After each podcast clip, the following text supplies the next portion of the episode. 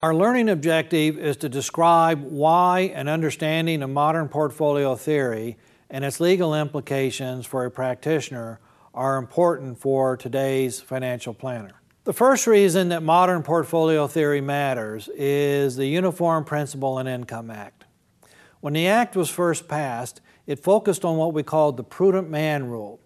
The prudent man rule says that if you're the trustee on a portfolio, you are responsible for the performance of each and every investment separately. That meant that trustees focused primarily on incredibly conservative, safe investments.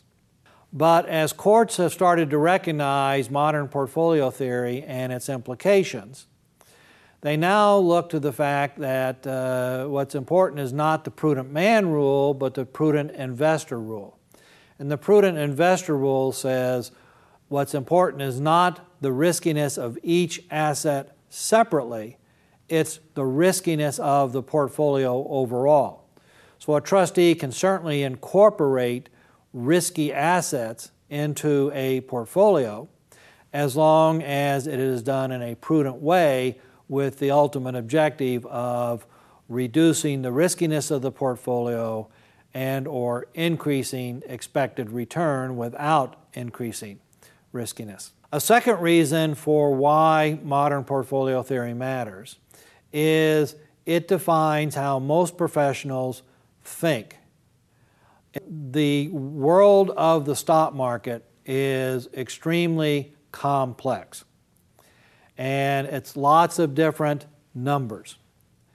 And so you really need a way to reduce all those moving parts to a fairly simple concept to be able to think coherently about what's going on and to define your objectives and your course of action. And modern portfolio theory provides that framework. So, most all investment professionals are extremely familiar with what we refer to as modern portfolio theory, even though they may not, in fact, uh, follow, follow some of its examples uh, exactly uh, or they may not even believe it's all that great of a uh, model. But it still affects how people think about the marketplace. Modern portfolio theory has also become our basis for evaluating performance. The capital asset pricing model and the capital market line are the two basic equations that are utilized by professionals in assessing overall performance. And a final reason for about why modern portfolio theory matters is it's the only model we have. A model is better than no model in this case. Nobody has argued that uh, modern portfolio theory is necessarily has great predictive value.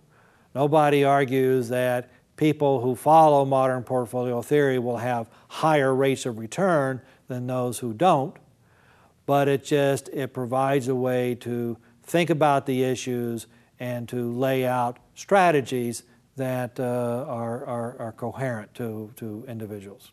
Let's consider a true false question. The investor who uses modern portfolio theory will consistently earn higher rates of return than one who does not. Well, I wish it were true, but alas, uh, it is false. Uh, modern portfolio theory is just a framework, it's not a roadmap for how to consistently earn superior profits.